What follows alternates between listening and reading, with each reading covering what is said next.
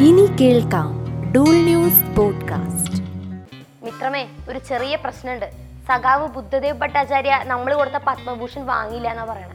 ആ ഞാനിത് പ്രതീക്ഷിച്ചു. ഇതിന് പുറത്തിറങ്ങിയ എല്ലാരും കൂടെ നമ്മളെ ട്രോളാൻ തുടങ്ങും. ശ്ശോ, എന്ത് കഷ്ടായത് നമ്മൾ ഫാസിസ്റ്റ് ഭരണകൂടാണ്. അതുകൊണ്ട് നമ്മൾ കൊടുക്കുന്നത് ഒന്നും വേണ്ടെന്നും പറഞ്ഞു. എങ്കിൽ ഒരു കാര്യം ചെയ്യാം.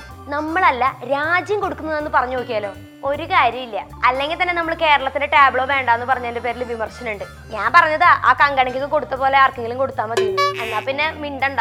ഒന്നും അറിയാത്ത പോലെ ചത്ത പോലെ കിടക്കാം. ആ ടെലിപ്രോംപ്റ്റർ ഒക്കെ ഓക്കെ അല്ലേടെ? ഇനി അത് നിന്ന് പോയിട്ട് കൂടുതൽ ചമ്മാൻ വയ്യ. ട്രോളോ ട്രോളിലേക്ക് എല്ലാവർക്കും സ്വാഗതം.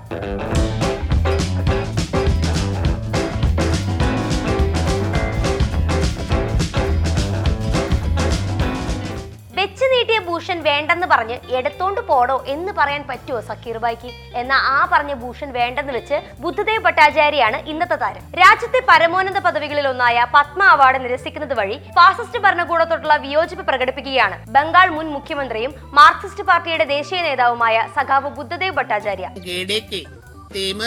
സ്റ്റേറ്റിൽ നിന്നുള്ള ഇത്തരം പുരസ്കാരങ്ങൾ നിരസിക്കുന്നത് സി പി എമ്മിന്റെ നയമാണ്. ഇതിനു മുന്നും അതുകൊണ്ട് തന്നെ സി പി എം പുരസ്കാരങ്ങൾ നിരസിച്ചിട്ടുണ്ട്. എന്തായാലും ഇനിയെങ്ങാനും പുള്ളി അവാർഡ് വാങ്ങിയാലോ എന്ന് കരുതി പുരസ്കാരം കൊടുത്ത് സ്നേഹിക്കാൻ പോയവർ പാവം ചമ്മിപ്പോയി. കോൺഗ്രസ് നേതാവും ജമ്മു കാശ്മീരിന്റെ മുൻ മുഖ്യമന്ത്രിയുമായിരുന്ന ഗുലാം നബി ആസാദ് ആണെങ്കിൽ അവാർഡ് ഉണ്ടെന്ന് കേട്ട പാതി കേൾക്കാത്ത പാതി ഓടിച്ചാടിപ്പോയി അഭിനന്ദിച്ചവരോടൊക്കെ നന്ദി പറഞ്ഞു. ഷോ ഡോ മനുഷ്യ നിങ്ങൾക്കും കൂടെ പുരസ്കാരം കൂടെ വേണ്ടാന്ന് വെക്കാൻ പാടില്ലായിരുന്നോ? എന്ന് പുള്ളിയുടെ തന്നെ പാർട്ടിയിലെ ചില ആൾക്കാർ ചോദിക്കുന്നുണ്ട്. പക്ഷെ പുള്ളി ഇതൊന്നും അറിഞ്ഞിട്ടേ ഇല്ല. The tingle stars like glowing gems. Buddhadeb ഭട്ടാചാര്യയെ പോലെ തൊള്ളായിരത്തി തൊണ്ണൂറ്റി രണ്ടിൽ പത്മ അവാർഡ് നിരസിച്ച ആളായിരുന്നു ഇ എം എസ്. അന്ന് വി പി നരസിംഹറാവു പ്രധാനമന്ത്രിയായിരുന്ന കാലത്തായിരുന്നു പുരസ്കാരം നിരസിച്ചത്. അതുപോലെ തന്നെ എഴുത്തുകാരനും സാഹിത്യകാരനുമായ സുകുമാർ അഴീക്കോട് പുരസ്കാരങ്ങൾ ഭരണഘടനാ വിരുദ്ധമാണെന്നും അത് ജനങ്ങളിൽ വിഭാഗീയത ഉണ്ടാക്കുമെന്ന കാരണം പറഞ്ഞുകൊണ്ടായിരുന്നു അദ്ദേഹം രണ്ടായിരത്തി ഏഴിൽ പത്മശ്രീ നിരസിച്ചത്. ഷോ ഈ പുരസ്കാരങ്ങളൊക്കെ ഇങ്ങനെ വേണ്ടെന്ന് വെക്കാൻ തോന്നുന്നത് ഇതൊക്കെ തെറ്റല്ലേ? എന്നാണ് കേരളത്തിലെ ബി ജെ പിയുടെ ആശാ കേന്ദ്രമായ ശ്രീ സുരേന്ദ്രേട്ടൻ ചോദിക്കുന്നത്. ബി ജെ പി എന്താണ് ഉദ്ദേശിക്കുന്നത് എന്നുള്ള കാര്യം വ്യക്തമാണ്. രാഷ്ട്രീയ നേതാക്കൾക്ക് പുരസ്കാരങ്ങൾ നൽകുന്നതിലൂടെ പ്രതിപക്ഷത്തുള്ളവർ പോലും അവർ കേന്ദ്ര സർക്കാർ വെച്ചു നീട്ടുന്ന സമ്മാനങ്ങൾ അംഗീകരിക്കുന്നുണ്ട് എന്ന് കാണിക്കാനും അതിലൂടെ ജനങ്ങൾക്ക് മുന്നിൽ രാജ്യത്ത് ബി ജെ പിക്കെതിരെയുള്ള ഫാസിസ്റ്റ് വിരുദ്ധ ആശയങ്ങളെ റദ്ദ് ചെയ്യാനുമായിരുന്നു ഉദ്ദേശം. പക്ഷേ എന്തോ? ഒത്തില്ല ഒത്തില്ല. ഈ ഞാനില്ലേ ഇത് ഞാനല്ല എന്ന് പറയുന്ന പോലെ ഈ പുരസ്കാരങ്ങളൊക്കെ സർക്കാരിന്റെ അല്ല രാജ്യത്തിന്റെയാണ് എന്നും പറഞ്ഞുകൊണ്ട് ബുദ്ധദേവിനെ കുറ്റബോധിപ്പിക്കാൻ നോക്കുന്നുണ്ട് നമ്മുടെ സംഘപരിവാർ ടീംസ്. ആരൊക്കെയാ പുരസ്കാരം വാങ്ങുന്നവരിലുള്ളതെന്ന് നിങ്ങൾ നല്ലോണം ഇരുന്ന് നോക്കിയാ. പെട്ടെന്നാരും ശ്രദ്ധിക്കാതെ പോകുന്ന രണ്ടുപേരെ ഇക്കൂട്ടത്തിൽ കാണാൻ പറ്റും. കല്യാൺ സിംഗും രാധേശ്യാം കെയും കെയും. പെങ്ങളൊക്കെ ടി എസ് തന്നെ തുക തരുമോ? അളിയ.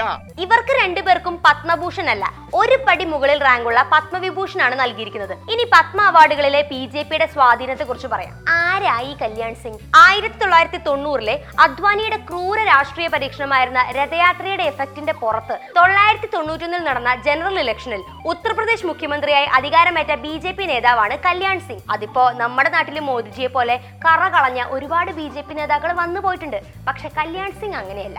ആയിരത്തി തൊള്ളായിരത്തി തൊണ്ണൂറിൽ നടത്തിയ രഥയാത്ര പോരാഞ്ഞിട്ട് ഇലക്ഷൻ വിജയിച്ച സന്തോഷത്തിൽ തൊള്ളായിരത്തി തൊണ്ണൂറ്റി ഒന്നിൽ അയോധ്യ ആക്ഷൻ കമ്മിറ്റിയുടെയും നമ്മുടെ കഥാനായകൻ കല്യാൺ സിംഗിന്റെയും സമ്മതത്തോടെ എൽ കെ അദ്വാനി അയോധ്യ ലക്ഷ്യം വെച്ച് ഒരു യാത്ര കൂടെ അങ്ങോട്ട് പോയി. ആ പോയ പോക്കിലാണ് ബാബറി മസ്ജിദിന്റെ കാര്യത്തിൽ അവർ തീരുമാനം ഉണ്ടാക്കിയത്. അയോധ്യ തർക്കം നിലനിന്നിരുന്ന സമയത്ത് പള്ളിയെക്കുറിച്ച് തീരുമാനമെടുക്കാൻ സുപ്രീം കോടതി അനുവദിക്കണമെന്ന് നരസിംഹറാവു പറഞ്ഞപ്പോ അത് പറ്റില്ല.